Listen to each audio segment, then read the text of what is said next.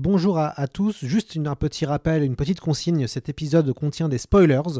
Voilà, on est, désolé, mais il y a des spoilers dans la discussion. Si vous n'avez pas vu The Host, s'il vous plaît, vous pouvez malheureusement arrêter cet épisode et revenir quand vous aurez vu ce film.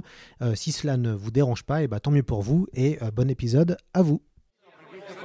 Écoutez, écoutez, je reçois des informations maintenant, écoutez. Le feuilleton va recommencer pour quelques épisodes, capitaine. Nous ne sommes pas des robots, Sébastien, mais des êtres vivants. Voilà le pied d'Armstrong. Au centre et en bas de votre écran. Et il marche maintenant.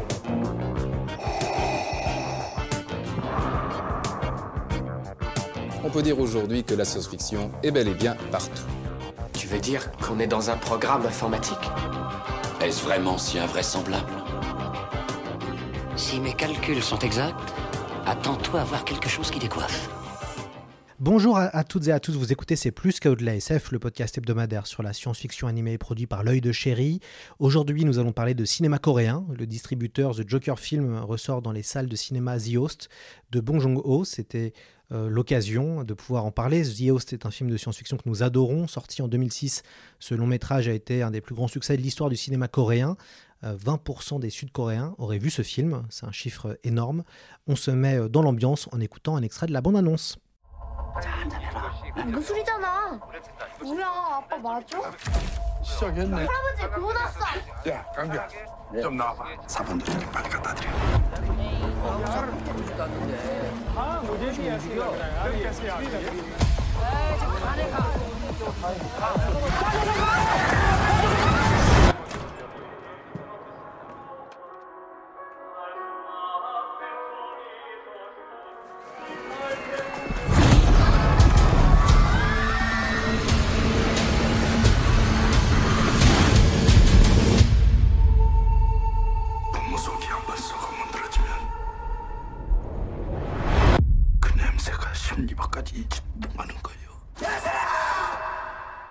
Host se, déroule au début des années 2000. L'armée américaine déverse des produits toxiques dans le fleuve Han.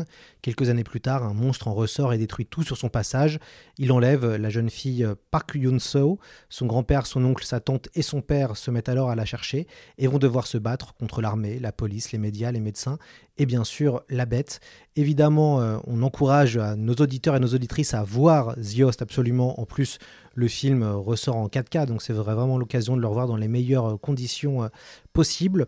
Bong Joon-ho est un des plus grands réalisateurs du moment. Il a triomphé aux Oscars pour Parasite. Il a aussi marqué les esprits avec ses films comme Memories of Murders, Mother ou encore Snowpiercer, alias Le Transpersonnage. Pour analyser ce cinéaste et parler de son film, nous retrouvons Pierre-Jean Dévolvé qui était venu sur notre épisode Starship Troopers. Euh, Pierre-Jean, bienvenue à vous. Vous êtes critique, scénariste, aspirant réalisateur. Vous travaillez sur vos projets avec Atelier de production. Vous êtes aussi rédacteur webzine Fait pas genre. Et on vous souhaite re-bienvenue sur le podcast. Merci beaucoup pour cette invitation. On va commencer simplement, Pierre-Jean, pourquoi The Host est un grand film de science-fiction selon vous? Alors, c'est intéressant cette question parce que euh, je dois dire pour commencer que la dimension science-fiction est pas ce qui m'apparaît le plus clairement sur le film. Euh, disons qu'il est quand même plus évident que le film se rattache à un, un, genre, disons, un peu plus précis que celui de la science-fiction qui serait le film de monstre. En tout cas, c'est comme ça que Bong Joon-ho l'a présenté. D'autant plus que Bong Joon-ho a fait des films plus directement SF, comme euh, Snowpiercer que vous citiez, évidemment, mais peut-être aussi Okja, qui est un film sur lequel euh, je vais probablement revenir pendant le podcast, parce que c'est un film qui a vraiment des points communs assez euh, intéressants avec The Host. Et en même temps, euh, cette dimension un peu décalée par rapport au genre est probablement ce qui fait tout le génie d'une manière générale de Bong. Euh, c'est-à-dire que c'est un cinéaste qui s'est toujours présenté comme un cinéaste de genre et qui en même temps, il le dit d'ailleurs dans de, nombreuses interviews, a toujours eu un rapport euh, un peu décalé avec le genre. C'est-à-dire il dit qu'il adore les codes du genre et qu'il veut toujours les respecter et en même temps qu'il s'amuse en permanente à les parasiter, à les modifier, à les mélanger surtout. C'est vraiment la question du mélange. Donc The Host euh, est à la fois un film de monstre, un film de science-fiction, un mélodrame, une comédie, euh, un film d'action. Donc voilà. Alors sur la SF à proprement parler, bon bah d'abord il faut parler évidemment de du point de départ du film, et qui est euh, posé dès la première scène avec donc vous l'avez dit, l'armée la, américaine, une sorte de chercheur américain qui décide, euh, parce qu'il y a trop de poussière dans son laboratoire, euh, de jeter euh, des produits chimiques dans l'évier et ainsi les faire se déverser dans le fleuve Han, ce qui créera ce monstre qui est une sorte de mutation d'un poisson à partir de ces produits chimiques. Donc évidemment là il y, a un concept SF très fort, mais je pense que ce qui en fait un grand film de SF, c'est avant tout, enfin en tout cas moi c'est peut-être la définition que je me fais d'un grand film de science-fiction, c'est comment euh, un univers qui va extrapoler euh, des, euh, des éléments avec une, forme de réalité, mais les extrapoler dans l'imaginaire, dans le, le fantastique, euh, comment ça va euh, miroiter de manière saisissante euh, des éléments du contemporain. Et donc en ça, The Host a vraiment un côté film monde qui nous montre tous les errements d'une société coréenne qui est à la fois parasitée par l'impérialisme américain, évidemment le grand sujet du film, hein, même si Bong Joon-ho se défend de faire un film anti-américain, on est en droit de ne pas le croire. tant le film est explicite euh, sur cette dimension. C'est un film donc sur la soumission de l'État, sur le côté autoritaire. Euh, on voit notamment, là, on en parlera sans doute beaucoup plus longuement à d'autres moments du podcast, mais la répression d'une manifestation euh, qui fait écho à des événements réels. voilà aussi toutes les questions écologiques qui sont très importantes dans le film. et puis, ce qui est très beau dans The Host aussi, c'est que c'est un euh, c'est une histoire qui a un rapport avec l'enfance en fait de Bong Joon-ho. A eu l'idée de ce film euh, très tôt, enfant. Il avait eu, la vision euh, en se baladant à côté du fleuve Han, là où il habitait. il s'était mis à avoir cette vision du monstre du Loch Ness, Nessie, qui sortirait du fleuve Han. Donc, ce qui est déjà en soi en fait une idée de SF et que le film va un peu épouser et en même temps triturer puisque finalement la grande question au cœur de The Host, elle est contenue dans son titre. Son titre international, j'insiste, parce que le titre coréen, que je ne vous dirai pas parce que je ne parle pas coréen, mais je sais de, sources sûres que euh, ce titre signifie monstre en version originale, euh, alors que le titre international signifie l'hôte, le corps accueillant, euh, l'hôte au sens classique, c'est-à-dire celui qui invite, mais aussi donc the host, ça peut vouloir dire le corps qui serait euh, parasité par euh, un corps étranger, un corps euh, maladif. et donc, ce qui permet à Bong finalement de faire moins un film de monstre, ou en tout cas d'inverser le rapport du film de monstre, c'est-à-dire que c'est pas tant le monstre lui-même qui est celui qu'on devrait appeler le monstre, mais la société qui l'accueille. Et en ça, c'est un grand film de science-fiction, je pense. Où en est Bong Joon-ho dans sa carrière quand il réalise son troisième film? Alors oui, c'est son troisième long métrage. Euh, Bong Joon-ho, alors euh, on peut dire que là, pour le coup, c'est vraiment un cinéaste qui a les, qui a les mains libres, en fait. Parce que, euh, alors, il a fait un premier long métrage sur lequel je reviendrai peut-être de temps en temps dans le podcast, qui s'appelle Barking Dog, que vous n'avez pas cité, qui est un film très intéressant, pas du tout le meilleur film de son auteur, qui a vraiment un côté premier film, c'est une tentative, mais euh, qui est intéressant à plus d'un titre. Mais j'y reviendrai peut-être plus tard. Euh, le plus important à noter là-dessus, c'est que bon, le film n'a pas été un très grand succès, c'est un film assez curieux puisqu'il raconte l'histoire euh, d'un homme qui est d'un coup obsédé par les bruits d'un chien qui aboie sans cesse et de manière un peu hurlante et qui se met à sa poursuite à vouloir le, le, le tuer, s'en débarrasser. Il y a déjà une dimension de fable sociale parce que ce chien va finir bouillie. Enfin bon, il y, a beaucoup de choses euh, étonnantes là-dedans. Euh, et euh, le film a eu un pas un très grand succès pour le coup. Par contre, son deuxième long métrage, dont vous avez parlé, Memories of Murder, était déjà un énorme succès. Hein. Donc, Memories of Murder, en deux mots, c'est donc l'adaptation d'une pièce de théâtre qui avait déjà été un succès et qui raconte une histoire vraie euh, en Corée euh, d'un serial killer qui a terrorisé la population, euh, d'un tueur d'enfants. bon, c'est un film assez extraordinaire hein, qui est déjà ressorti sous la bannière Joker. C'est ça, et c'est on va dire le premier film de polar coréen qui va arriver en Occident et qui va lancer cette mode au, début, enfin au milieu des années 2000 de polar coréen avec des trucs assez exceptionnels qui sont sortis depuis. Ouais, absolument. Et euh, oui, oui, on pourrait en citer énormément de titres. Euh, et, euh, et, donc ce succès évidemment va lui permettre d'avoir un budget beaucoup plus important pour The Host, qui est à l'époque un très gros un très gros budget pour le, le cinéma coréen, même si Bong Joon-ho répétera plusieurs fois que par rapport aux ambitions du film il n'avait pas du tout suffisamment d'argent, ce qui lui a demandé un travail énorme euh, de prévisualisation, notamment euh, pour tout ce qui concerne les plans avec le monstre. qu'il voulait quand même montrer de manière explicite. Et ça, c'est une autre chose sur laquelle on reviendra, je pense. Donc, euh, donc voilà, c'est un cinéaste reconnu, attendu aussi. Vous l'avez dit, The Host, on peut lire dans certains articles que c'est euh, en Corée. quoi. C'est vraiment le film voilà, qui a été vu, je crois, ça de 12 millions, de, 13 millions, 13 millions voilà, de, de, de spectateurs. et donc, donc voilà, c'est un, un, un, cinéaste déjà reconnu. Euh, pas forcément unanimement à l'international et ça c'est quelque chose sur lequel on reviendra parce que ces films là sont pas des films qui sont passés par les plus grands festivals ils sont passés par San Sebastian euh, comment il la quinzaine des réalisateurs pour The Host Oui, la quinzaine des réalisateurs, mais pas la sélection officielle quand même, ce qui peut être quelque chose qui peut étonner aujourd'hui, vu que Bong Joon-ho maintenant est devenu un habitué, et puis il a même eu la Palme d'Or.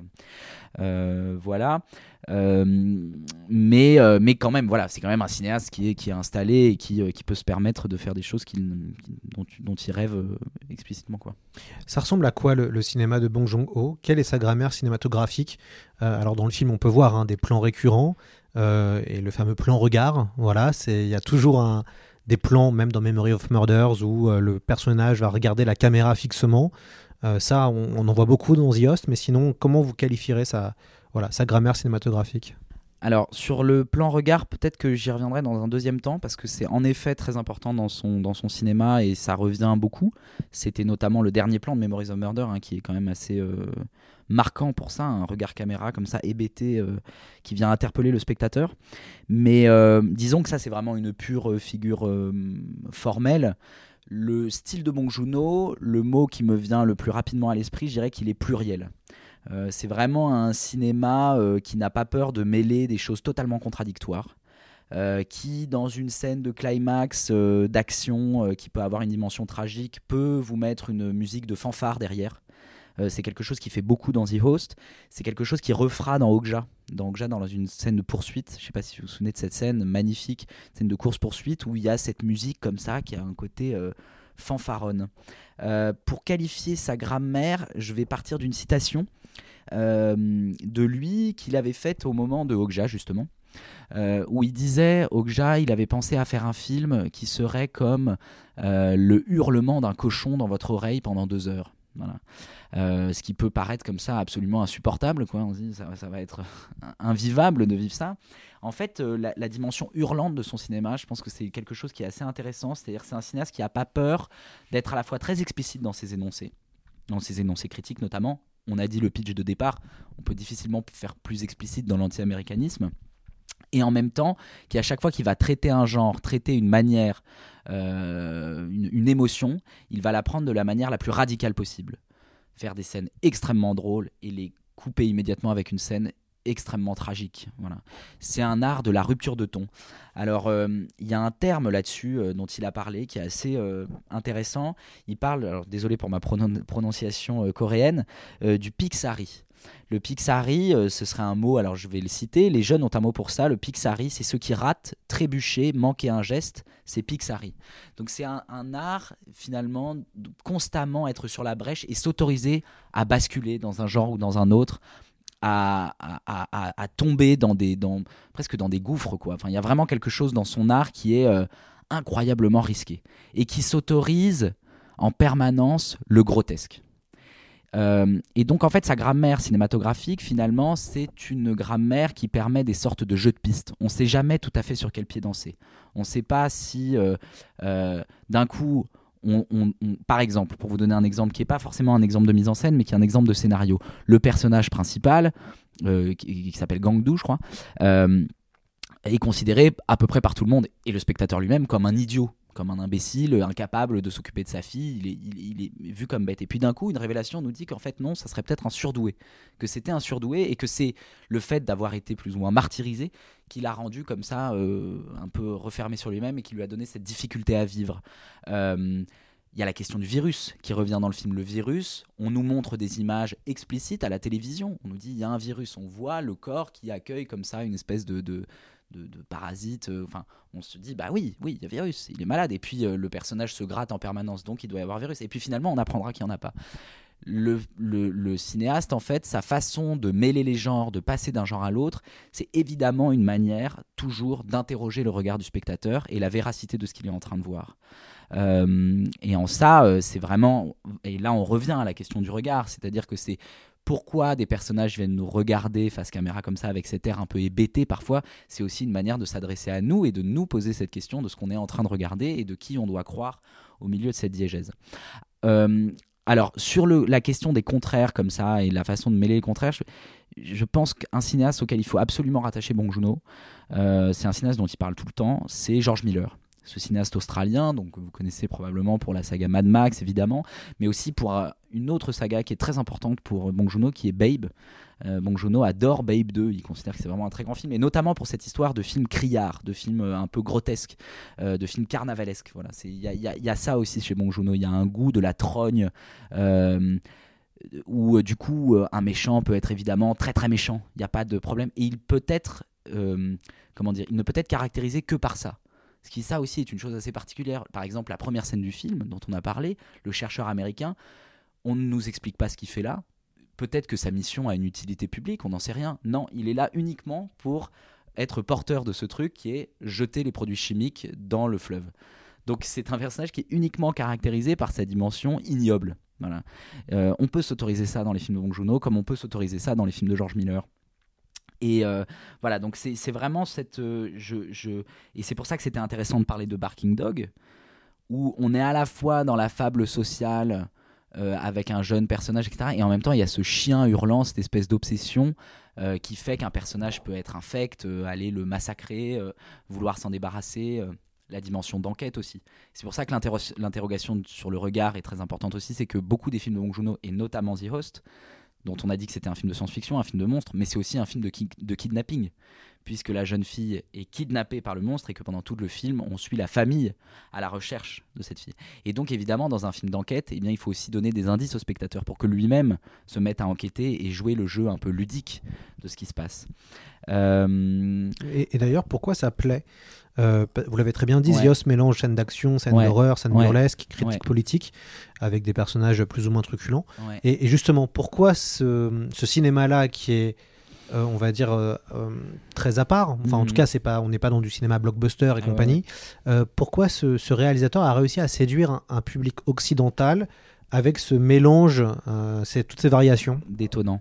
alors, de nouveau, je vais un peu nuancer ça parce que de fait aujourd'hui Bong Joon-ho est une référence et ses films sont des grands succès euh, Parasite hein, voilà Parasite qui est vraiment son, accomplissement auprès du public euh, de tous les pays.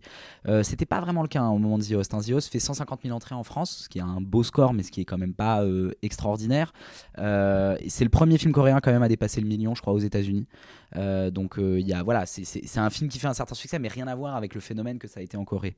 Mais bon qu'est-ce qui fait que ça plaît? Je pense qu'il y a cette dimension justement un peu truculente que euh, un certain public occidental, notamment dans la critique euh, européenne, peut être intéressé à décoder. Euh, on connaît, voilà. moi, à part Miller, je pense que les films de Bong Joon-ho peuvent aussi évoquer. C'est marrant parce que la dernière fois que je suis venu ici, c'était pour Starship Troopers. On peut penser aussi un peu à Verhoeven, même si c'est très différent. On peut penser à ce côté finalement des deux côtés à la fois. C'est-à-dire à la fois du côté euh, de l'ironie, de la critique très mordante, très truculente, et en même temps en permanence du côté de l'empathie pour les personnages. Il n'y a jamais de moment où on se moque d'eux. C'est très frappant dans une scène, euh, c'est notamment frappant dans la scène finale, mais j'y viendrai plus tard, mais c'est frappant dans une scène très belle euh, où euh, les personnages croient avoir perdu, donc Young Seo, la jeune fille, croit qu'elle est morte, et donc ils sont dans un gymnase où on rend hommage à toutes les personnes qui sont décédées. Et la famille se met à se battre de manière totalement grotesque, ils, la plupart sont bourrés, ils se cognent dessus, ils tombent, ils hurlent, ils rient. C'est une scène burlesque où on pourrait être invité à faire regarder, ils sont quand même complètement grotesques, c'est ridicule, et en même temps, l'émotion, la vraie émotion pure de la perte, elle est vraiment là. C'est-à-dire qu'il arrive à trouver cette espèce d'équilibre assez miraculeux euh, de l'empathie et en même temps d'une d'une truculence, d'un côté euh, burlesque qui euh, voilà et ce mélange là des deux, je pense, fait partie du fait que ça plaît. Après, bon aussi et, ça nourrit les exégèses d'une certaine manière, ça nourrit un peu la, la réflexion, comme à l'époque finalement, même si les films n'étaient pas toujours des grands succès, les films de Starship, les films de Verhoeven comme Starship Troopers nourrissaient les exégèses de de grands critiques ou cinéastes comme Jacques Rivette qui voyait des choses très intéressantes là-dedans. Puis il y, y, a un côté félinien un peu, moi je trouve. exactement, le, bah, la dimension carnavalesque. On voilà. parle de Miller Euh, le, le, le, cinéma de George Miller le, euh, est peut-être un des cinémas qui se rattache le plus à une référence félinienne. On parle très peu de Fellini sur Miller, mais on devrait. Et du coup, sur Bong Joon-ho, je pense que si, ouais, tout à fait. Il y a cette dimension-là, carnavalesque, euh, clownesque, qui, passe évidemment par le monstre, qui est un monstre euh, un peu pathétique, euh, un peu grotesque, qui a du mal à marcher, qui, voilà, qui, qui a vraiment un côté clown, un personnage un peu burlesque, et qui rejoint un peu la dimension félinienne. L'autre chose aussi, c'est, je pense, que ce qui fait qu'on est autant frappé par le cinéma de Bong Joon-ho, euh, notamment euh, un peu partout dans le monde, c'est l'universalité de la mise en scène. quoi. C'est-à-dire que le fait que sa mise en scène soit si puissante, ça se voit par exemple, il y a, y a chez lui un goût pour euh, tous les artifices de la mise en scène. Par exemple, le ralenti. Le travail du ralenti chez lui est absolument saisissant.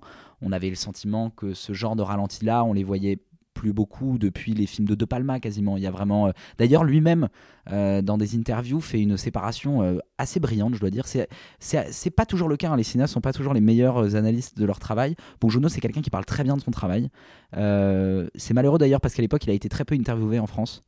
Alors même que le film a été défendu hein, par la presse plutôt, mais bon, voilà, sans pour autant qu'on fasse des dossiers dessus. Euh, et, sur le ralenti, il fait une opposition euh, assez, assez intelligente sur euh, le ralenti mode John Woo et le ralenti mode euh, De Palma. Et donc John Woo, pour lui, ce serait celui de l'explosion, un peu.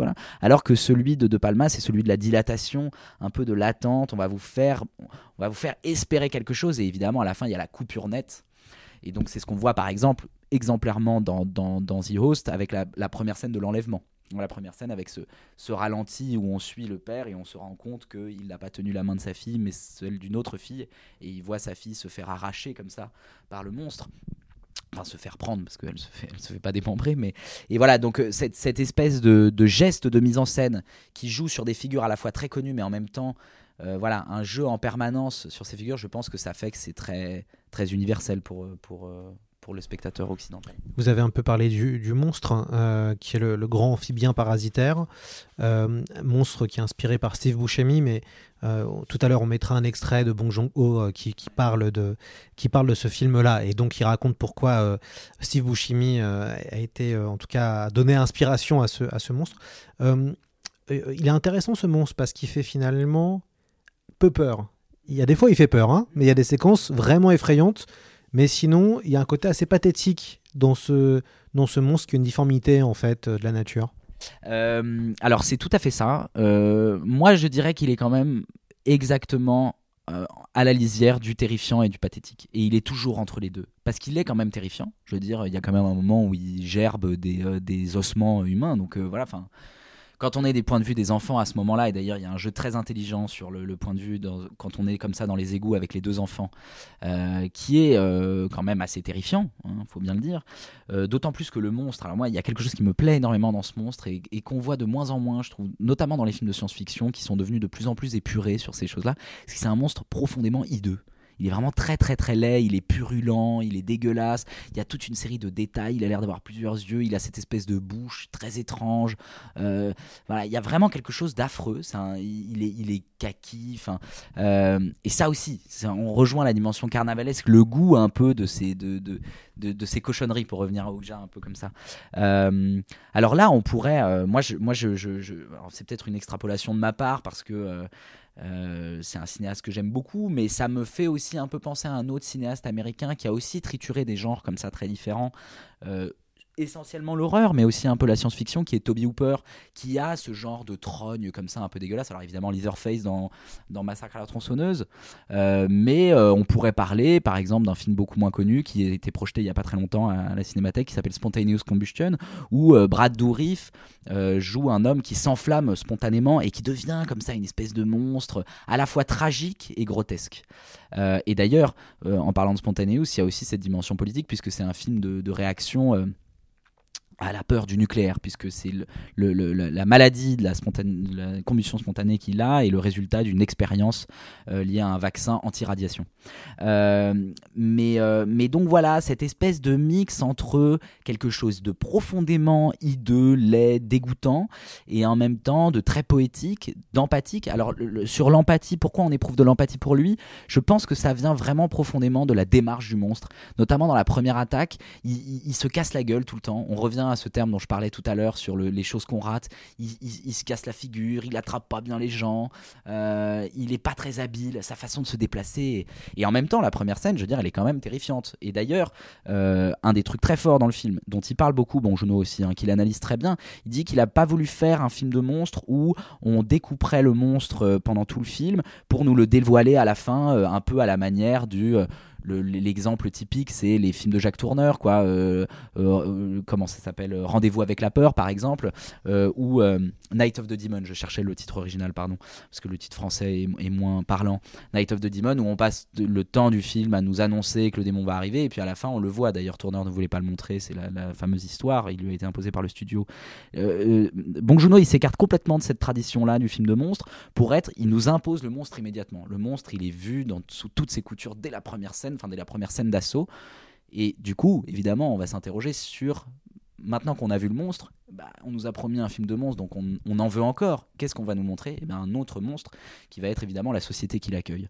Et euh, donc voilà, donc c'est en effet une espèce d'équilibre comme ça, euh, très, euh, très étonnant, à la fois touchant, effrayant, et oui, euh, clownesque. Quoi. Je pense que c'est ça qui fait qu'on éprouve de l'empathie pour lui. C'est, je veux dire, encore une fois, ce côté un peu bah, Steve enfin, euh, voilà, un clown un peu, euh, un peu mal à l'aise. Et d'ailleurs, alors ça c'est peut-être quelque chose dont on reparlera, à la toute fin du film, quand, désolé pour le spoil, mais j'imagine que ceux qui nous écoutent ont quand même- sont quand même déjà allés revoir le film en salle, au moins, quand Yaon Seo meurt, elle meurt dans la bouche du monstre, Euh, mais est-ce que le monstre, est-ce que c'est vraiment le monstre qui l'a tué ou est-ce que c'est parce qu'il est en train de réagir à l'agent jaune qu'on est en train de lui envoyer? Qu'est-ce qui a tué cet enfant? Est-ce que c'est vraiment cette, euh, est-ce que, est-ce que c'est cet instrument de terreur là qui est le monstre qui l'a tué ou est-ce que c'est un autre instrument de terreur qui est celui de la société? Donc euh, de l'armée en tout cas. Donc voilà, le, le- le- le film est assez complexe sur cette figure-là, et je pense honnêtement que c'est ce qui fait qu'il vieillit encore si bien aujourd'hui ce monstre, parce que aujourd'hui, de fait, l'effet spécial du monstre, il n'est pas, euh, voilà, c'est Fait par les studios Weta, donc des- voilà, des en plus. des- Alors évidemment, c'est quand même d'un- sacré niveau. Les gens euh, qui ont fait le, le Seigneur des Anneaux en effets spéciaux, donc ça, ça, tout ça- à fait. ça se tient. Résultat d'une collaboration euh, internationale très intéressante sur laquelle on pourrait revenir à un autre moment. Euh, mais, mais de fait, il a quand même un peu vieilli ce monstre, il faut, il faut bien le dire. Mais bizarrement, euh, il y a quelque chose de très beau là-dedans qui rajoute encore une fois une espèce de puissance d'étrangeté, comme ça, d'inquiétant d'étrangeté, de, de, de laideur, de purulence, euh, mais qui en même temps, filmé par Bong le rend euh, incroyablement touchant. Que dit Zios sur les relations entre la Corée du Sud et les USA Pour rappel, hein, il y a aujourd'hui plus de 29 000 soldats américains en Corée du Sud, répartis sur 70 sites. L'Amérique qui a, euh, donc, qui a intervenu dans la guerre des deux Corées, puis après qui a soutenu la dictature coréenne qui a commencé dans les années 60 et euh, qui a fermé les yeux euh, devant le massacre de Gwangju, qui est un moment fondateur euh, euh, pour aussi Bong Joon-ho, qui a, fait partie de ces étudiants qui se sont révoltés dans les années euh, euh, 80. L'Amérique est représentée par euh, le fameux acteur américain qui est Scott Wilson, euh, qu'on a pu voir dans pas mal de films de Robert Aldrich. Et dans le film Monster avec euh, Charlize Theron, euh, Bong Joon-ho raconte qu'il lui avait envoyé le DVD de Memory of Murders et ça lui a donné envie d'aller en Corée pour, euh, pour faire finalement ce, personnage-là. Qu'est-ce que ça dit euh, que, que dit le film sur les relations que nous, on connaît peu hein, euh, En tout cas, en France, on connaît assez peu l'histoire de la, de, la, de la Corée du Sud. Bah, euh, vous avez donné tout le contexte, hein, donc euh, je, je, je, ne peux que euh, répéter tout ce que vous voulez dire. Ce qui est important de souligner par rapport à ce que vous venez de dire, c'est qu'en effet, tout ce qu'il y a dans le film, au fond, sur cette relation à l'Amérique, part de faits divers, part de choses que Bong Joon-ho a peut-être lui-même traversé. Par exemple, vous parlez du massacre, du massacre de Gwangju. Bong Joon-ho faisait partie des mouvements étudiants de l'époque des années 80. Il a vraiment été très marqué par tout ça. Euh, donc c'est évidemment, il y a une dimension, mot que j'ai pas encore utilisé jusqu'ici, mais qui est très important, une dimension cathartique là-dedans, euh, pour dénoncer de manière euh, explicite l'impérialisme américain.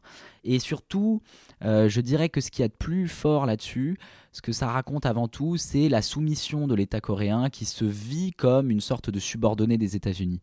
Il y a un détail qui est très frappant, c'est que au moment où on croit que le virus s'étend de manière incontrôlée euh, dans, le, dans, le, dans le pays, euh, les États-Unis retirent toute force d'action au gouvernement coréen en disant bon bah, le gouvernement coréen n'est pas capable de s'en occuper. C'est d'ailleurs diffusé dans tous les médias pendant le film.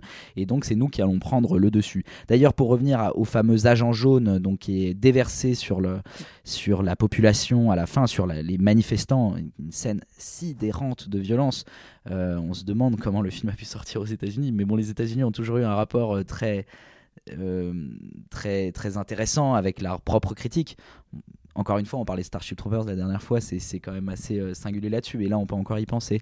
Euh, l'agent jaune ne peut que faire penser aussi à l'agent orange, qui était l'un des, euh, des, produits déversés au Vietnam. sur les cultures, les, cultures vietnamiennes pendant la guerre du Vietnam. donc là encore, il y a un énoncé critique qui est vraiment explicite. Il faut quand même souligner que l'Amérique n'est pas la seule cible. De, de, et, surtout, Bon, Juno insiste, et là il a raison, euh, ce ne sont pas les Américains qui sont euh, attaqués par le film, c'est l'impérialisme américain, si on veut un peu jouer sur les mots. Mais euh, il y a aussi tout simplement l'État coréen, l'État militaire coréen. on a parlé des, des répressions des manifestations dans les années 80, mais on peut aussi parler de... dans d'autres États asiatiques, il est explicitement fait référence à l'épidémie du SRAS. Euh, qui était euh, une épidémie euh, qui a eu lieu, je crois, en 2004 en Chine. Alors évidemment, là aujourd'hui, voir ça après toute l'épidémie de Covid, c'est pareil d'une actualité complètement folle. Il y a une grande critique quand même, assez malicieuse, assez drôle de l'hygiénisme ambiant qui commence encore une fois dès la première scène dont on a parlé avec cette histoire de la poussière. On ne supporte plus la vue de la poussière et donc on la balaye. Et puis après, avec cette espèce de paranoïa qui s'empare de tout le monde autour d'un virus qui, encore une fois, c'est dit explicitement, euh, n'existe pas. Euh, donc euh, voilà, c'est, et encore une fois, je reviens sur cette ambiguïté de la fin, moi, sur la mort de la jeune fille, qui me semble pas tout à fait résolue par le film. Euh, est-ce que finalement les vrais responsables de cette mort ne seraient pas euh, ceux qui ont envoyé l'agent jaune, vu les images absolument saisissantes que ça génère hein, il, faut, il faut voir ce que ça donne, cette espèce de, de corps ensanglanté, on saigne du nez, des oreilles, on voit que le produit qui est envoyé est extrêmement violent. Et encore une fois, euh, ce produit ne vient pas du monstre lui-même. Que, dit le film sur les déclassés et les sans-dents Une thématique qu'on retrouve dans Snowpiercer et surtout euh, Parasite. On a évidemment cette famille hein, qui. On, voit qu'il y a un espèce de déclassement social pour le, père et le grand-père, voilà, euh, et aussi pour le frère hein, qui, est aussi chômeur. il y a aussi ce, ce SDF qui est un espèce de clochard céleste qui est incroyable dans, dans, le film, euh, qui est joué par euh, Yoon Jae-moon, qu'on retrouve dans d'autres films de Bong Joon-ho, notamment dans Okja, mais aussi dans, dans Mother, qui, qui, joue dans Le Bon, la Brute et le Cinglé, et qui fait le, le Cinglé, qui est un acteur aussi incroyable.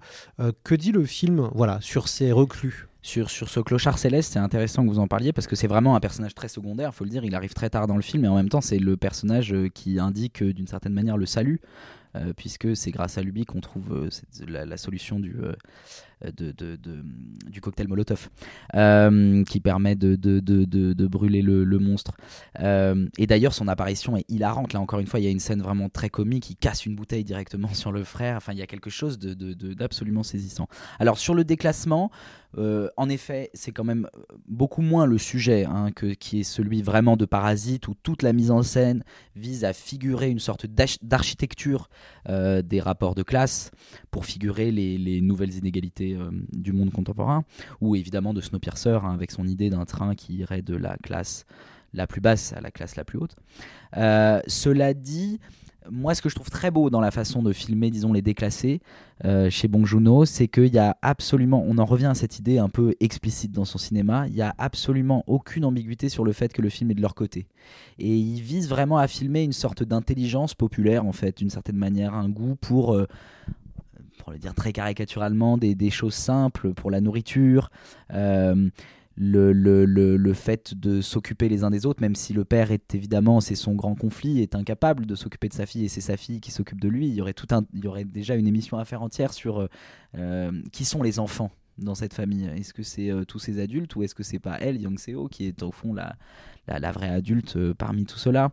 Euh, donc euh, c'est ça qui est très beau. Et puis ce que je dirais aussi, c'est que là, là où il y a vraiment un génie de Bong c'est sur le sens du détail pour immédiatement figurer ce rapport de classe. Parce que finalement, quand on les voit arriver au début, les personnages, bon, ils travaillent dans une espèce de petite épicerie, euh, restaurant au bord du fleuve Han. On imagine que c'est pas richissime, mais il y a un détail qui ne trompe pas et qui est extraordinaire, c'est quand le personnage principal doit aller servir un poulpe euh, grillé, frit, euh, ou séché d'ailleurs, je sais pas, mais en tout cas du poulpe, euh, et il mange une tentacule. Et là, euh, on, ne le- on ne voit pas à qui il sert ces tentacules. On passe à autre chose, au fait de regarder à la télévision la, la, la, la compétition de la sœur, la compétition de tir à l'arc, sur laquelle on reviendra probablement plus tard. Et, et le père vient le voir et lui dit Est-ce que c'est toi qui as mangé ça? Les clients se sont plaints. Et le fait de ne quasiment pas voir les clients, on les verra après parce qu'il va aller leur resservir, mais ce détail-là, juste d'avoir pris une seule des dix tentacules, il est précisé que c'est une sur dix, voilà, il y a une espèce de sens de. Le, trait de Bong Joon-ho est parfois quasiment le trait de, de grand caricaturiste en fait, mais caricaturiste au bon sens du terme, c'est-à-dire que c'est pas caricatural, c'est un- un plan, une image suffit pour nous donner tout de la situation sociale et du mépris que subit le personnage, sans même avoir à nous montrer un personnage de, riche. Après, il y a un autre, une autre chose qui est très marquante dans le film, alors là, qui permet de montrer un peu cette dimension, euh, cette représentation de la société extrêmement singulière, c'est que dans les toutes premières scènes du film, euh, d'ailleurs c'est c'est juste après ça qu'arrive l'écran titre, on voit... euh, semble être un cadre euh, d'entreprise se suicider du haut d'un pont euh, et qui nous dit, euh, je crois, vous, n'avez pas vu, vous êtes incapable de voir une réplique de, ce, de ce, de, autour de ça. Et voilà, déjà, il y a une espèce de vision sociale incroyable. Juste, on a besoin d'un costume, d'une pluie diluvienne comme ça qui, qui, coule sur la ville, et un type qui se suicide sous les yeux médusés de ses collègues. On voit immédiatement une vision extrêmement désespérée et violente presque du monde du travail, alors même qu'on ne connaît pas le travail de cet homme. Et, voilà. Et puis il y a d'autres détails assez drôles euh, sur la dimension consumériste aussi. On voit des pédalos ridicules. Il y a cette scène géniale où, euh, quand le monstre apparaît pour la première fois, ils se mettent à lui donner à manger, tous au bord du fleuve, et ils lui donnent euh, des bouts de plastique, des bières, des trucs. C'est absolument répugnant. Alors évidemment, on voit la critique écologique, mais il y a aussi quelque chose tout de suite des rapports de classe qui sont posés par la mise en scène et par ce genre de détails qui sont vraiment très brillants. Quoi. D'ailleurs, hein, c'est le, film pose la question de qui est le plus monstrueux entre la, la bête dans les égouts ou la société coréenne qui, qui n'hésite pas à cacher le, des massacres, puisqu'en fait, euh, finalement, on peut aussi voir la- le monstre comme étant un, un symbole, une métaphore de ce qui s'est passé avant avec le fameux massacre de Gwangju où l'État coréen avait menti sur le nombre de morts avec un peu des cadavres dans le placard. Finalement, il y a un côté traumatique en fait qui est intéressant et, qui, qui se relance avec ça. Et en même temps, euh, c'est un film qui, qui appelle à, à résister, à révolter. C'est rigolo aussi de voir ce film. Euh, ce film ressort pendant la, la, période des, des- manifestations euh, contre la, la réforme des retraites. C'est très intéressant de voir, de voir ce film en ce moment parce que quand même, moi je trouve que le film appelle à se révolter. En tout cas, ce qu'on voit, c'est des personnages qui se révoltent contre les médias et contre les pouvoirs publics euh, et qui vont euh, et, qui ont le bon sens populaire, comme vous l'avez bien dit tout à l'heure, et qui vont par eux-mêmes, avec leurs capacités propres, s'allier pour vaincre quelque chose qui, est difficile à vaincre. Alors sur cette question, c'est vraiment une question à part entière la révolte chez Bong Joon-ho parce que c'est très compliqué. Euh, à la fois, ce que vous dites est absolument juste, c'est-à-dire il y a cette intelligence populaire qui pousse les personnages à se liguer et, à comprendre par eux-mêmes qu'ils sont manipulés. Donc ça c'est absolument évident et encore une fois il y a vraiment énoncé politique très clair. Par contre, tous les films de Bong Joon-ho, je pense tous, euh, se finissent sur un épilogue qui est toujours très ambigu euh, et dans lesquels on pourrait voir presque une forme de résignation. Euh, là, je m'explique. Alors, ce qui est, en tout cas, résignation peut-être pas, mais une amertume et un pessimisme qui me paraît évident. Je vais, je vais, je vais du coup raconter ce, ce- ce- cette fin là ici. Euh, qui est donc euh, Gangdu avec son fils de substitution que Yon Seo a, rencontré dans les égouts, dans l'antre du monstre. On voit ces deux personnages donc commencer à manger ensemble. La télévision est allumée.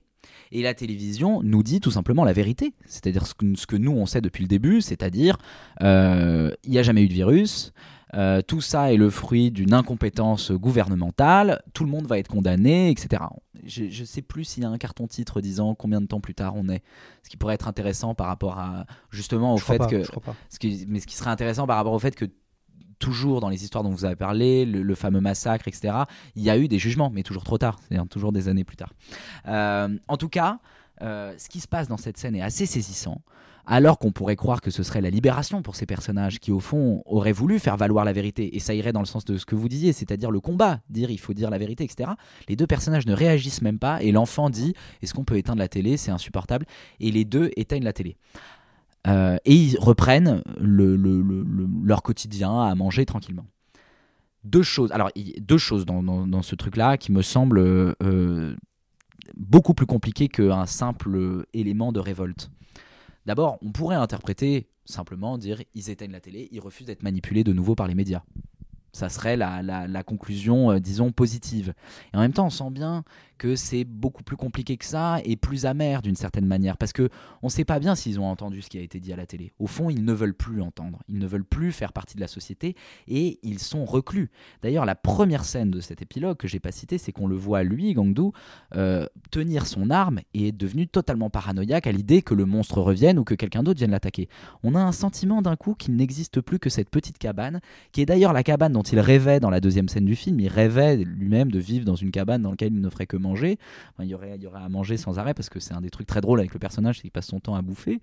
Euh, mais en fait, le personnage est très loin d'être libéré. Finalement, il a trouvé une libération dans une forme de resserrement. euh, presque de confinement en fait pour reprendre des, des, des- des termes qu'on connaît aujourd'hui. Ouais, mais il devient Et- aussi le veilleur. du- Absolument. On peut voir qu'il devient le gardien du lac. C'est vrai, c'est vrai, c'est vrai. Il devient aussi le gardien. Mais en tout cas, il me semble qu'il y a quand même quelque chose qui peut être interprété de manière multiple et pas forcément comme euh, une sorte d'optimisme révolutionnaire. Et ce qui m'amène à penser ça, c'est qu'au fond, c'est quelque chose qu'on retrouve dans tous ces films. Euh, la fin de Okja, par exemple, où euh, un, seul cochon a été libéré. Deux cochons ont été libérés, Okja et un tout petit, que la famille a réussi à, à- à enlever. Mais au fond de nous, on sait que derrière ça, il y a un plan terrifiant où on voit tous les autres cochons trans- transgéniques qui vont se faire massacrer un à un, et on le sait. Et, le, et encore un film qui se finit par un regard caméra, qui vient nous dire, nous, voilà, le regard caméra de la jeune fille dans Okja, c'est évidemment une façon de nous renvoyer au fait que, bon, bah, pour deux personnes sauvées, tout le reste va être massacré. Pareil pour Snowpiercer. Évidemment, la fin de Snowpiercer, la- où évidemment la fin est absolument pas une victoire révolutionnaire, bien au contraire. Donc euh, moi, je prendrais cette fin quand même euh, avec une certaine amertume. Euh, et puis, on aurait pu parler de la fin de Parasite aussi, mais on va pas faire tous les films. Euh, et ce qui fait pour moi à la fois le,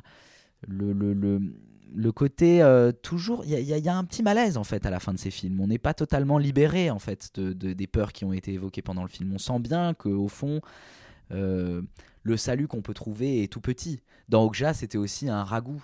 Euh, le plat préféré de la petite fille qu'on allait lui préparer. Là, encore une fois, ils mangent. Et donc, ils ont trouvé un petit salut, un petit îlot comme ça. De, de, Mais au fond, on a le sentiment que tout pourrait repartir immédiatement après. Euh, voilà. Que- que- Quelle est la scène qui vous marque le plus du, du film? Euh, Moi, j'ai revu le film que j'avais vu en 2006 à l'époque, qui m'avait beaucoup impressionné. Moi, je pense que c'est mon film préféré de, de Bong Joon-ho parce que je, je- je considère qu'il est quasiment parfait, avec des personnages in- incroyables. Vous, c'est quoi votre scène euh, je reviens aussi là-dessus sur le moment où j'ai découvert le film. Moi, j'étais trop jeune pour le voir en salle en 2006, mais euh, je l'ai vu quand même très peu de temps après sa sortie. Je me souviens euh, vraiment très jeune euh, en DVD à l'époque. Euh, et ce qui est assez impressionnant de le fait de le revoir là, alors je suis complètement d'accord avec vous. Pour moi, c'est le plus beau film de Bong Joon-ho. C'est probablement le film où il va le plus loin dans tous ses penchants et et, même si c'est un film qui est pas sans. euh, moi, ce que j'aime bien dire sur les films de Bong c'est que souvent, c'est des films qui ont des grumeaux un peu. C'est-à-dire qu'il y a des moments où il va un peu trop loin. Mais en fait, c'est ça qui en fait la profonde vie. quoi. C'est des films incroyablement vivants. Parasite est un film peut-être plus parfait d'une certaine manière dans ce qu'il veut faire. C'est absolument limpide, Parasite. Mais euh, il y a peut-être moins cette, cette puissance-là euh, de, de, moments d'inspiration incroyables. C'était intéressant de le revoir là parce que euh, moi, ce qui m'avait évidemment le plus marqué, bah, c'était la mort à l'époque de, de Yan Seo. J'étais complètement sidéré. euh, je pense que je devais avoir 11 ou 12 ans de me dire mais comment il peut tuer une petite fille dont il nous a fait croire qu'elle était morte et, et qu'en fait elle ne l'était pas. Pour moi, c'était insoutenable. Ça m'avait tellement marqué que j'étais persuadé que c'était la dernière image du film. En fait, non, il y a cet épilogue euh, qui est, dont on a parlé. Et bien justement, là, en le revoyant, je pense que les deux scènes, ces deux scènes dont j'ai déjà parlé, euh, c'est la scène du gymnase, qui est pour moi vraiment une scène extraordinaire, parce qu'elle concentre pour moi tout ce qui fait la singularité, le côté totalement unique de ce cinéma-là. Euh, je ne me, je ne m'explique pas comment il arrive à me faire pleurer avec des personnages qui sont pourtant aussi grotesques dans leur expression. Voilà, je trouve ça vraiment, je trouve que ça tient du génie. Euh, en plus, je trouve que tout est là parce qu'il y a aussi euh, la pression euh, de, l'univers militaire autour, puisque juste après ils vont être séparés, on va l'accuser d'avoir le virus, etc. c'est très beau la façon dont c'est filmé, la façon dont le frère arrive avec sa bouteille de soju, comme ça. C'est vraiment des, des, des, une scène très marquante avec ce plan en plongée où on les voit tous hurler comme ça. C'est un plan qui m'a beaucoup marqué. Et puis cette scène de fin, parce que je euh, cet épilogue euh, me laisse à la fois inconsolable parce que je me dis euh, en plus cette petite fille a été remplacée par un autre mais bon c'est c'est évidemment pas suffisant pour, pour réparer un, deuil comme celui-là et inconsolable et surtout dans un état de mystère total c'est-à-dire que je ne sais pas si je dois me réjouir de cette vision ou si je dois en être profondément peiné quoi et je trouve que euh, bon Juno, voilà, il y a des scènes euh, de mise en scène extraordinaires. On a parlé des ralentis. La première scène d'assaut, c'est extraordinaire. L'ouverture, c'est extraordinaire. Enfin, c'est un grand metteur en scène, c'est une évidence. Euh, voilà. Mais je trouve que ce qu'on peut relever aussi, c'est qu'il est vraiment très très fort pour filmer des situations incroyablement simples. Quoi. Et là, celle-là, c'est d'une simplicité biblique. quoi. C'est vraiment deux personnes autour d'une table, une télévision. Cette idée d'éteindre la télévision, pour moi, c'est une idée qui, fait écho de manière très forte avec notre époque aussi. voilà. On va maintenant écouter euh, Bong Joon-ho, qui il a récemment été interviewé par nos confrères de Sens Critique. Bong était à Paris pour euh, présenter euh, The Host et Parasite au Grand Rex. Donc il y a eu énormément d'interviews. On en mettra de façon sur notre, la page internet de notre podcast.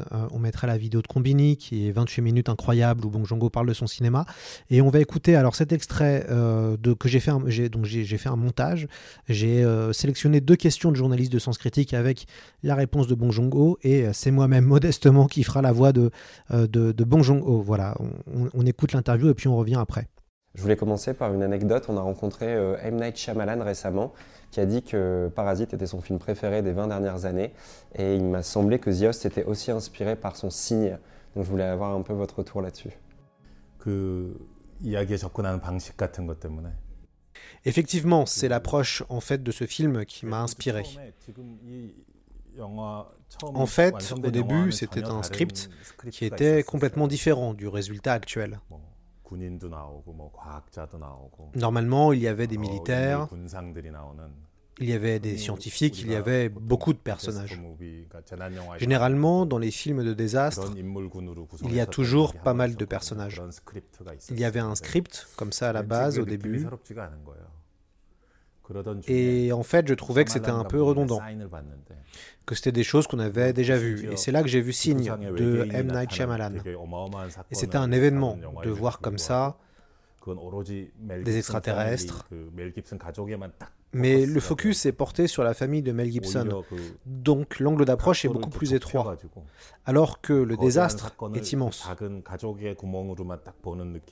C'est un peu comme si on regardait, vous savez, à travers l'œil d'un ado. C'était ça, l'approche que je trouvais euh, assez intéressante. Cette approche m'avait beaucoup inspiré. Et c'est comme ça que j'ai pensé à un petit snack qui serait tenu par une famille. Montrer en fait cet énorme événement à travers une toute petite famille. Donc effectivement, Signe m'a beaucoup inspiré dans ce sens-là. Il y a une anecdote qu'on adore aussi euh, dans notre site, c'est euh, à propos du film Fargo, et c'est le fait que la créature portait le nom de Steve Buscemi, à travers euh, sa façon d'être, sa façon de se déplacer. Vous pouvez un peu développer cette anecdote?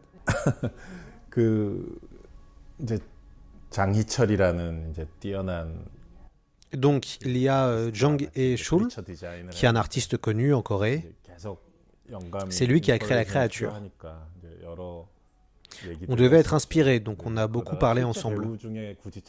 On s'est dit, si on cherche un acteur réel pour représenter la créature, à qui ressemblerait-elle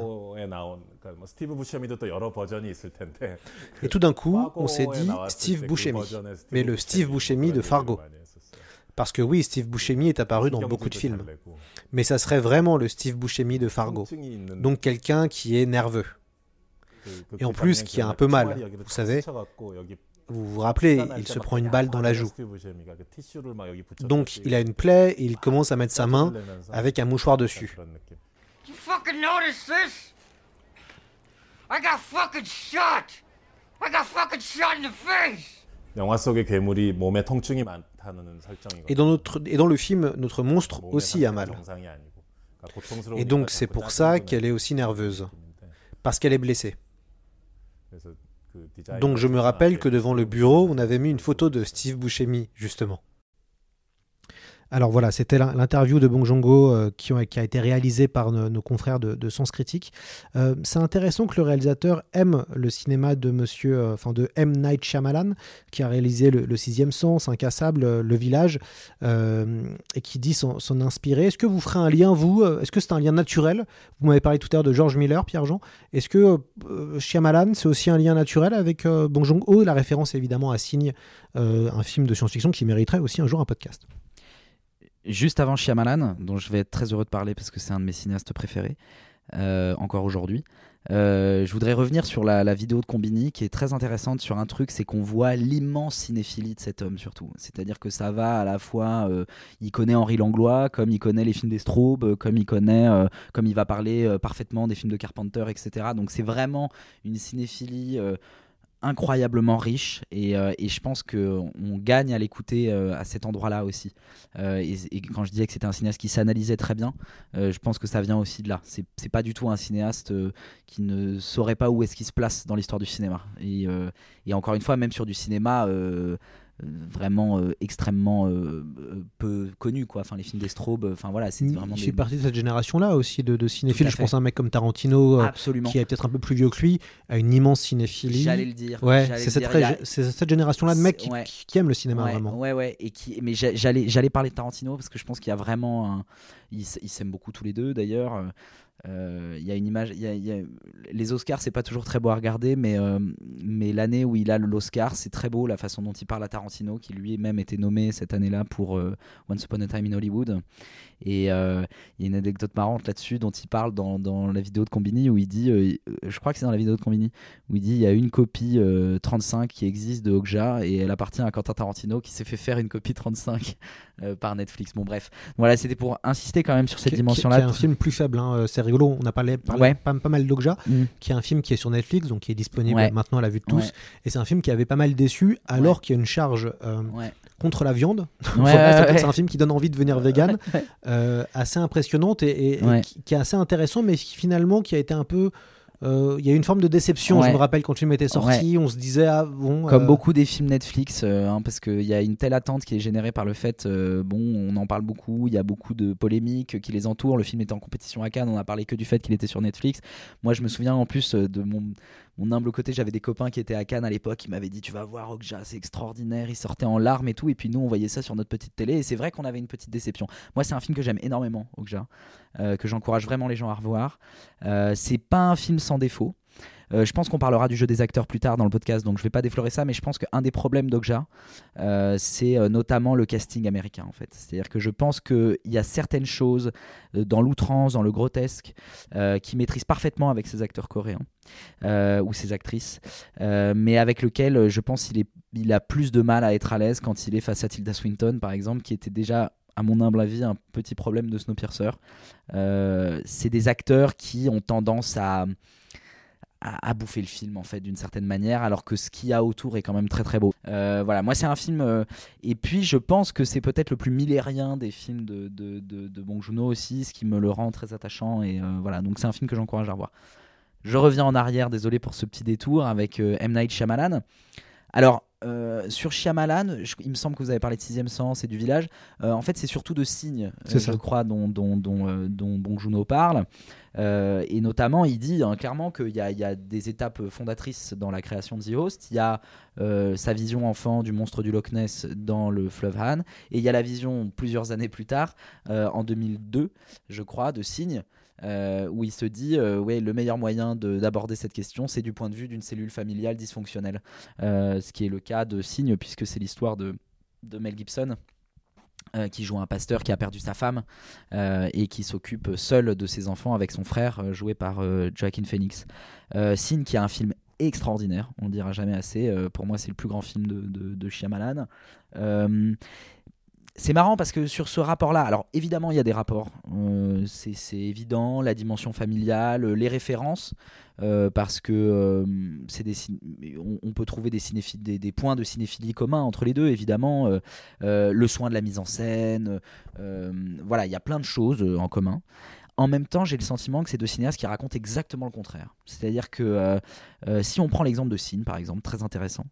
Euh, bon, Signe, par ailleurs, est un film, comme beaucoup des films de Shyamalan de l'époque, qui a généré une série d'interprétations plus différentes les unes des autres. Bon, il y a, la, y a, la, une des interprétations assez connues du film, ce serait de dire qu'au fond, les personnages, contrairement à ce qu'on peut croire dans ce qu'on voit, sont d'une certaine manière aveuglés par leurs croyances et s'acharnent sur un pauvre alien qui peut-être n'avait rien demandé. Euh, c'est vraiment une interprétation qui est possible en fait du film. Et d'ailleurs, comme c'est là encore un cinéaste qui nous interroge beaucoup sur ce qu'on voit et sur la véracité de ce qu'on voit, ça semblerait cohérent. Moi, j'en suis pas certain. Je pense que le film, en tout cas, peut être pris comme un mélodrame littéral, où au fond, euh, il y a toutes les raisons du monde de se débarrasser de, de- de cet extraterrestre. Mais euh, toujours est-il que si on prend vraiment euh, euh, concrètement le, le- parcours des personnages, dans Signe, les personnages à la fin se libèrent d'un traumatisme. Mel Gibson est un pasteur qui ne croit plus en Dieu depuis la mort de sa femme. Et à la fin du film, on le voit, le dernier plan du film, c'est il remet son, son costume de pasteur et il sort de la maison et on comprend ça va être le retour au monde du pasteur qui va reprendre son activité, qui a retrouvé la foi. C'est toujours le parcours des films de Shyamalan. Shyamalan, ça raconte toujours comment on retrouve la foi en quelque chose. Euh, des, choses plus ou moins irrationnelles, mais c'est quand même toujours ce parcours-là, et qui finit toujours, alors qu'on est resté concentré, Signe, ça se passe quasiment essentiellement à l'intérieur de la maison, avec les seuls points de vue extérieurs, c'est la télé. Donc là encore, il y, a un point- il y a un point commun avec, euh, avec The Host. Mais c'est des personnages qui voilà, ont accepté de nouveau de croire et sont prêts à affronter de nouveau le monde après avoir été enfermés pendant euh, les deux heures du film. Host, pour moi, ça raconte exactement l'inverse. Host, c'est des personnages qui, justement, sont décilés d'une certaine manière, sont perdent l'aveuglement qu'ils avaient avant le film et qui du coup à la fin ne sont plus prêts à affronter le monde. Et la dernière scène, et c'est pour ça que je disais qu'il y a une amertume, la dernière scène c'est le contraire, c'est-à-dire qu'on ne sort pas, on reste enfermé dans son petit chez-soi. Donc c'est euh, c'est particulier ce rapport entre les deux, c'est passionnant, c'est vraiment des filmographies qui sont vraiment très intéressantes à, à- analyser euh, euh, côte à côte. Et pour moi, c'est de toute manière peut-être les deux plus grands cinéastes euh, nés à cette période-là, hein, dans, cette période-là des années 2000. Ils sont nés à peu près en même temps. hein. Et d'ailleurs, même en termes de parcours, c'est intéressant parce que tous les deux ont connu un triomphe avec le troisième film. Euh, euh, Shyamalan, c'est Sixième Sens, parce que juste avant, il avait fait Praying with Anger, qui est un film dans lequel il joue lui-même, un film que personne n'a vu. Curieux, curiosité, j'en dirai pas plus. Et ensuite, il a fait une espèce de production Disney qui s'appelait Wide Awake qui est un film assez beau pour le coup, mais qui, bon, voilà, qui est pas mémorable. Et puis Sixième Sens, qui était le phénomène de société euh, de l'époque, euh, voilà. Et ben Bon Juno, même s'il connaît un, un premier succès avec Memories of Murder énorme, le vrai grand succès c'est The Host, et qui est son troisième film aussi. Sauf que Donc, euh, on a l'impression qu'il monte euh, de plus en plus, ouais. alors que Shyamalan, à partir d'Incassable, n'a pas, euh, on sent Il n'a que- pas obtenu les mêmes succès. Mais, Ouais, mais, mais, mais moi, je défends ces films. hein. Je, je- je défends vraiment les films. je- je- J'encourage vraiment à continuer à aller voir ces films, même le dernier, la Knock at the Cabin. Je trouve que c'est un film qui a encore des choses passionnantes à proposer. Et notamment, il y a quelque chose chez lui qui est quand même vraiment à, noter et à, défendre, c'est que c'est un cinéaste qui accorde un soin extraordinaire à la mise en scène à chaque fois. C'est vraiment des films de- de, c'est extrêmement soigné, c'est storyboardé. on voit que voilà, c'est quelqu'un qui pense chacun de ses plans. Euh, et, et- et- ce qui est évidemment le cas de, de Bong aussi. Alors évidemment, après, sur la réception critique, bah, quand on voit ce que c'est que Knock at the qui est un tout petit film d'exploitation que peu de gens vont voir, c'est pas non plus un bide. hein, C'est une série B, plus- hein, c'est Voilà, c'est clairement une c'est série une B. série B vendue comme telle. Je veux dire, le nom de Shyamalan n'est plus vraiment euh, sur l'affiche même. Euh, alors que j'insiste, c'est un film intéressant, tandis que bah, le prochain Bong Joon-ho, ça sera l'événement du Festival de Cannes, des Oscars, de tout le monde. On en parle déjà un an avant même que ça sorte. Mickey euh, 13 Mickey 13, euh, 17 euh, 23 ou je sais, Ah, un truc comme ouais, ça. c'est ça. Un truc Avec- comme. Pattinson, avec, voilà, euh, avec, Robert. Pa- avec Robert Pattinson, dont on a déjà un teaser, alors même que je crois qu'il n'est pas tourné, ou je ne suis pas sûr en tout cas qu'il soit tourné. En tout cas, il sortira en 2024 et on en parle déjà et ça sera un événement évidemment. Euh, bon, Juno est évidemment sur une autre dimension euh, que celle de Shyamalan, mais c'est un des rapprochements intéressants. Avec encore une fois cette idée que peut-être il raconte exactement l'inverse, quoi, euh, l'un- de l'autre. Impossible de ne pas parler du casting formidable de The Host avec l'acteur Song Kang-ho qui est le, euh, le Alain Delon, euh, je sais pas, on, adore euh, dire les trucs comme ça la française, le Alain Delon, le, Jean-Paul Belmondo du cinéma coréen, en tout cas c'est la figure euh, internationale, entre guillemets, qui, de la, figure coréenne, qui a joué dans quatre films de Bong Joon-ho, Memory of Murders, euh, euh, Snowpiercer, Parasite et donc The Host. Comment analysez-vous le, le jeu de cet acteur qui a une espèce de euh, une énergie exceptionnelle. Ouais, bah euh, c'est l'acteur parfait euh, pour tout ce dont on a parlé depuis le début, à la fois pour l'énergie, ça c'est vrai, la dimension, l'incroyable courage euh, du mec qui est à la fois un acteur extrêmement physique. Dans Memories of Murder, il y a ce détail incroyable des high kicks qu'il met en permanence dès qu'il arrive pour attraper quelqu'un, il il se jette sur lui en lui mettant un high kick complètement délirant comme image. Euh, c'est un jeu un peu outré avec le visage aussi où il se permet des expressions comme ça que personne euh, d'autre se permet. Moi, ce que j'adore en particulier dans The Host, c'est l'espèce de naïveté qu'il arrive à insuffler au personnage.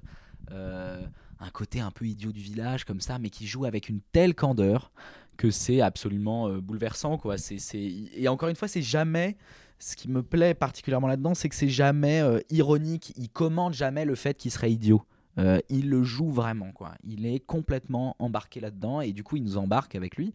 Et c'est, je trouve, un acteur qui garde cette qualité-là de, de, de- de candeur qui est vraiment très belle, jusque dans un film que moi je trouve assez mineur, mais plutôt beau, pour lequel il a eu le prix d'interprétation à Cannes euh, l'année dernière, euh, qui s'appelait Les Bonnes Étoiles de Hirokazu Koreeda, euh, qui est le film coréen de ce cinéaste japonais. Mais où on retrouve ça toujours, une espèce de, naïveté, de façon de, de- de- de- d'aborder. Le rôle qui est très belle, très candide. On peut parler aussi, du- il y a une autre actrice qui est connue, hein, qui est, euh, qui est euh, euh, euh, c'est ça? Bae Dun-ha, qui, euh, qu'on, a retrouvé plus tard chez les sœurs Wachowski dans Cloud Atlas, hein, qu'on va retrouver chez- Zack Snyder, il me semble. Rebel. Moon, J'ai- lu ça. Et qui est pareil, comme ça, qui est une espèce de personnage très impliqué. Alors d'ailleurs, en, en pensant à ce personnage, je vais revenir un peu en arrière sur Shyamalan. Il y a un autre point commun avec Shyamalan, c'est une figure narrative qu'on retrouve euh, euh, chez ces deux cinéastes, alors qui est pour moi maîtrisée à la perfection par Shyamalan euh, dans, dans Signe, c'est le pay-in, pay-off. Le, ce qu'on peut aussi appeler le fusil de Chekhov. C'est-à-dire, On pose un élément dans le décor et il va avoir une incidence un moment dans le récit. Et ben dans Signe, c'est évidemment extraordinaire avec l'idée des verres d'eau que la jeune fille dispose partout et qui à la fin vont être ces verres d'eau euh, un peu posés naïvement par une jeune fille qui refuse de finir ses verres d'eau qui vont être ceux qui vont tuer l'alien désolé pour le spoil encore une fois et là on retrouve cette figure là autour de cette histoire du tir à l'arc euh, avec euh, le personnage nous est présenté par le fait que c'est une sorte de championne, en tout cas elle obtient une troisième place à, une finale de- de- de tir à l'arc. Et euh, ce qui est très beau dans cette idée-là, c'est qu'on voit qu'elle n'y arrive pas. Elle n'arrive pas à tirer la dernière flèche euh, face à l'intensité du moment. Et Dernière c'est flèche de la compétition d'ailleurs. hein. Oui, oui, de la compétition, c'est ça. Oui, c'est- oui, oui. Qui est génial, hein. Oui. c'est la dernière flèche qu'elle n'arrive toujours, qu'elle n'arrive jamais à C'est tirer. à chaque fois celle-là. Voilà, pendant le film. Et finalement, c'est le fait de tirer cette flèche qui fera atteindre le, le- le- le monstre et qui fera brûler le monstre. Euh, voilà, donc cette espèce de figure narrative là qui est très belle. Et, et- et donc bah, sur cette actrice, elle est, elle est pareille comme ça, elle est plus discrète euh, que, que, que, que celui dont on vient de parler, de, que de Song. Kang-ho, pardon, Song Kang-ho. Euh, elle est plus discrète que, que, que Song Kang-ho, mais elle a cette espèce d'implication. En fait, moi, ce que je. Et, et on en parlait sur la différence avec les acteurs américains, c'est que. Il y a une façon incroyablement courageuse à se plonger là-dedans, dans cette espèce de, mix émotionnel, euh, de larmes ultra intenses, de rires très forts, de grotesque, de, qui est euh, saisissant et qui est difficile à exporter. Quoi. Même si, encore une fois, moi j'aime beaucoup, beaucoup les films en langue anglaise, euh, disons majoritairement en langue anglaise, parce que Snowpiercer est un film totalement international et il y a aussi du coréen dans Okja. Euh, même si je les aime beaucoup, je pense que c'est des films qui souffrent un peu de, de, de, cette différence-là, de, de l'acteur américain qui, lui, quand il va dans ces extrêmes-là, peut-être un peu rapidement dans l'analyse, mais a tendance à euh, vampiriser un peu le film en fait, à en faire une performance. Là, c'est pas des performances, c'est pas des performances pour avoir des Oscars, la façon dont il joue. C'est beaucoup plus au service de cette proposition euh, radicale, euh, grotesque et, et, en même temps très émouvante. Dans la fameuse interview de, Sens Critique, dans, un, peu plus, un peu plus longuement, Bong Joon-ho raconte son lien avec Song Kang-ho et disait qu'il n'avait plus, il, n'avait plus besoin de parler ensemble, qu'ils se comprenaient parfaitement, qu'ils avaient besoin que de quelques mimiques dans le regard pour se mettre d'accord et en fait que c'était, c'était vraiment devenu son acteur ce, à ce niveau-là où, où ils se comprennent euh, parfaitement. Euh, immense acteur, quand on voit sa filmographie, il a joué avec les plus grands, notamment Park Chan-wook, dans euh, Sympathy for Mr. Vengeance, hein, qui est un film assez traumatique, ou GSA. Dans Thirst aussi. Et dans, Thirst, aussi, évidemment. on n'a on pas vraiment évoqué la thématique de la famille, même si on en a un petit peu parlé en, sous-texte. la famille qui est aussi un, sujet important chez Bong Joon-ho notamment dans Mother, notamment dans Parasite. que dit le, le, film selon vous sur, sur la famille, sachant que euh, on, va suivre une famille déstructurée euh, qui a plein de problèmes, mais euh, qui à la fin arrive à s'unir face à la bête. la vision de la famille chez Bong Joon-ho, c'est intéressant parce qu'en effet, il y a d'abord un rapport absolument dysfonctionnel qui est absolument pas caché. là, il y a une scène vraiment décisive dont on a déjà un peu parlé. C'est le moment où le père règle son compte avec euh, la sœur et le frère pour leur dire euh, de cesser de prendre pour un idiot euh, leur frère et de le regarder comme ça de haut. c'est une vision, la vision de la famille, comment on pourrait l'aborder. C'est c'est intéressant parce que c'est à la fois assez naïf. Il y a une certaine naïveté du trait comme ça, euh, euh, un peu comme chez Shyamalan d'ailleurs, euh, une façon de de rassembler finalement malgré les différences, etc. Malgré la violence interne. En même temps, ça ne fait pas du tout l'impasse sur cette violence. Je parlais de la scène où le père, parce que le père a beau faire la morale aux frères et à la sœur pour leur dire euh, qu'ils maltraitent euh, leur frère euh, et de manière injuste. Lui-même est quand même pas le dernier. La scène où il lui dit Est-ce que c'est toi qui as mangé la tentacule? C'est assez fort cette scène parce qu'il est à la fois assez tendre.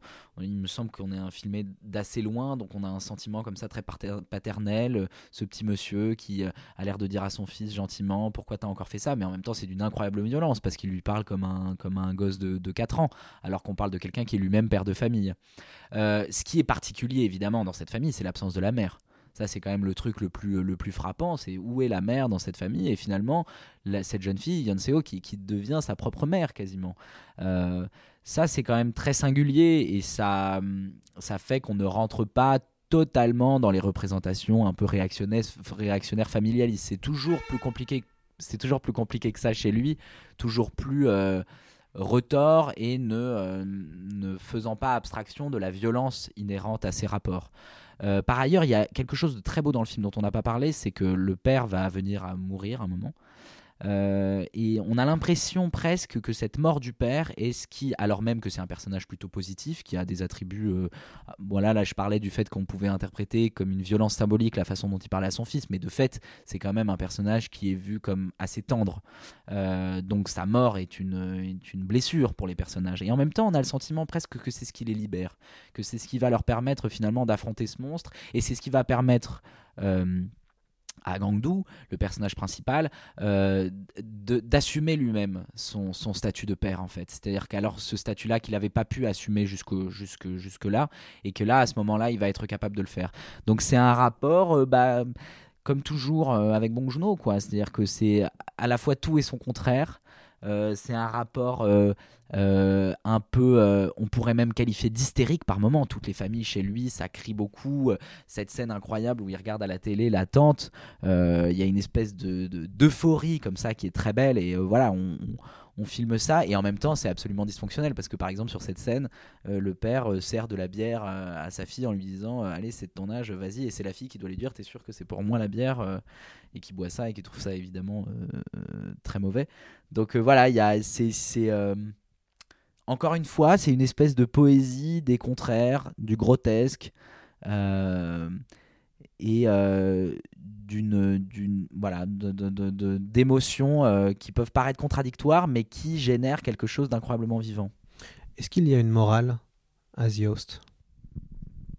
Bah, Je pense qu'on on, l'a un peu dit, mais euh, il y, a, y, a, une apologie quand même assez forte euh, du collectif. Il y a un appel euh, évident à, ce, à, à, à, éviter les manipulations des, des, des, instances supérieures, qu'elles soient étatiques, militaires ou impérialistes, carrément, avec du côté des Américains. Donc ça, on a tout abordé. Moi, ce que j'aime bien quand même chez Bong c'est que c'est en effet un cinéaste moral quand même. Hein. C'est-à-dire que euh, et c'est encore plus visible par le fait qu'il y a toujours chez lui des épilogues comme ça, très calmes, euh, très posés, qui sont très signifiants. Mais en même temps, c'est toujours ambigu chez lui. C'est-à-dire que c'est pas moralisateur au sens où on viendrait juger le personnage. C'est là où je reviens un peu à Verhoeven aussi, même si c'est très différent. C'est que Verhoeven, on, disait ça dans le podcast la dernière fois sur Starship Troopers, on est sur cette ligne extrêmement original, d'ironie, critique et en même temps de jubilation un peu du, cinéaste. Le cinéaste, quand il filme ses, militaires fascistes en costume nazi, oui, l'énoncé critique, c'est de nous dire c'est des nazis. Donc c'est évidemment très fort de dire ça à propos de l'armée américaine, en particulier dans un film américain à gros budget. Et en même temps, Paul Verhoeven il jubile aussi de les faire, ces scènes d'action. Ces scènes d'action, elles sont incroyablement jubilatoires. Il en fait des grands moments de cinéma. Il y a, une jubilation de, bande dessinée quasiment là-dedans. Euh, et ben chez Bong Joon-ho, même si c'est pas tout à fait la même ironie, parce que je pense qu'il est moins retors que Verhoeven, il est plus explicite. C'est moins euh, les énoncés critiques de. Encore une fois, il y a ce côté hurlant chez lui, euh, qui serait plus proche de, de, de George Miller d'ailleurs. Euh, c'est une anecdote qui n'a pas forcément de rapport, mais on sait que Miller voulait appeler euh, euh, la saga Mad Max au départ et le titre devait être Métal Hurlant. donc la, dimension hurlante de son cinéma, elle est, très importante, criarde presque. Et chez Bong Joon-ho, c'est très fort. donc oui, la dimension critique, elle est très forte et en même temps, elle est toujours rendue plus ambiguë par le rapport qu'il va entretenir avec ses personnages, qui est quand même un rapport d'empathie même s'il y a explicitement des méchants, quoi. C'est-à-dire que euh, dans le film, il n'y a pas de gentil américain. C'est quand même intéressant à noter. Il n'y a pas un personnage qui viendrait nuancer, euh, euh, voilà, comme ça peut arriver dans ces films-là, où il y aurait un personnage transfuge entre les deux. Non, non, il n'y a pas de personnage entre les deux. Il y a ambiguïté, mais il n'y a jamais de personnage entre les deux chez lui. C'est quand même des affrontements qui sont très clairs avec des gentils et des méchants, même si les gentils eux-mêmes peuvent être pleins d'instincts très négatifs. Donc je pense que j'ai pas tellement envie de plaquer une morale sur le film, plutôt de voir euh, tous ces signes en fait qui nous envoient euh, pour nous amener à nous faire notre propre idée quand même. C'est-à-dire que je pense que s'il y avait morale chez lui, ça limiterait peut-être la portée de ses films. Et je crois que ce qui fait vraiment que The Host reste comme ça aussi aussi fortement et nous imprime comme ça aussi violemment, c'est que il reste plein de zones d'ombre quand même, malgré euh, le fait que ça paraisse à ce point explicite. quoi. Euh, donc c'est intéressant cet entre-deux. Ce sera le, mot de la fin. Un grand merci, euh, Pierre-Jean Delvolvé, d'être revenu sur le podcast pour nous parler de, euh, de The Host. C'est moi qui vous remercie. Euh, on, vous réinvitera pour parler de The Signe l'année prochaine. Voilà, comme ça, c'est dit. The Host qui est disponible au cinéma en ce moment grâce aux distributeurs de Joker Film. le film est, donc ressorti dans quelques salles de, cinéma. On espère qu'il y aura aussi une ressortie 4K puisque le film a été remasterisé en 4K. Donc on espère une nouvelle ressortie Blu-ray 4K de ce, de ce chef-d'œuvre. N'hésitez pas à le voir et puis j'espère que vous avez passé un, bon moment avec nous. On vous dit à la semaine prochaine dans le podcast C'est plus que de la SF.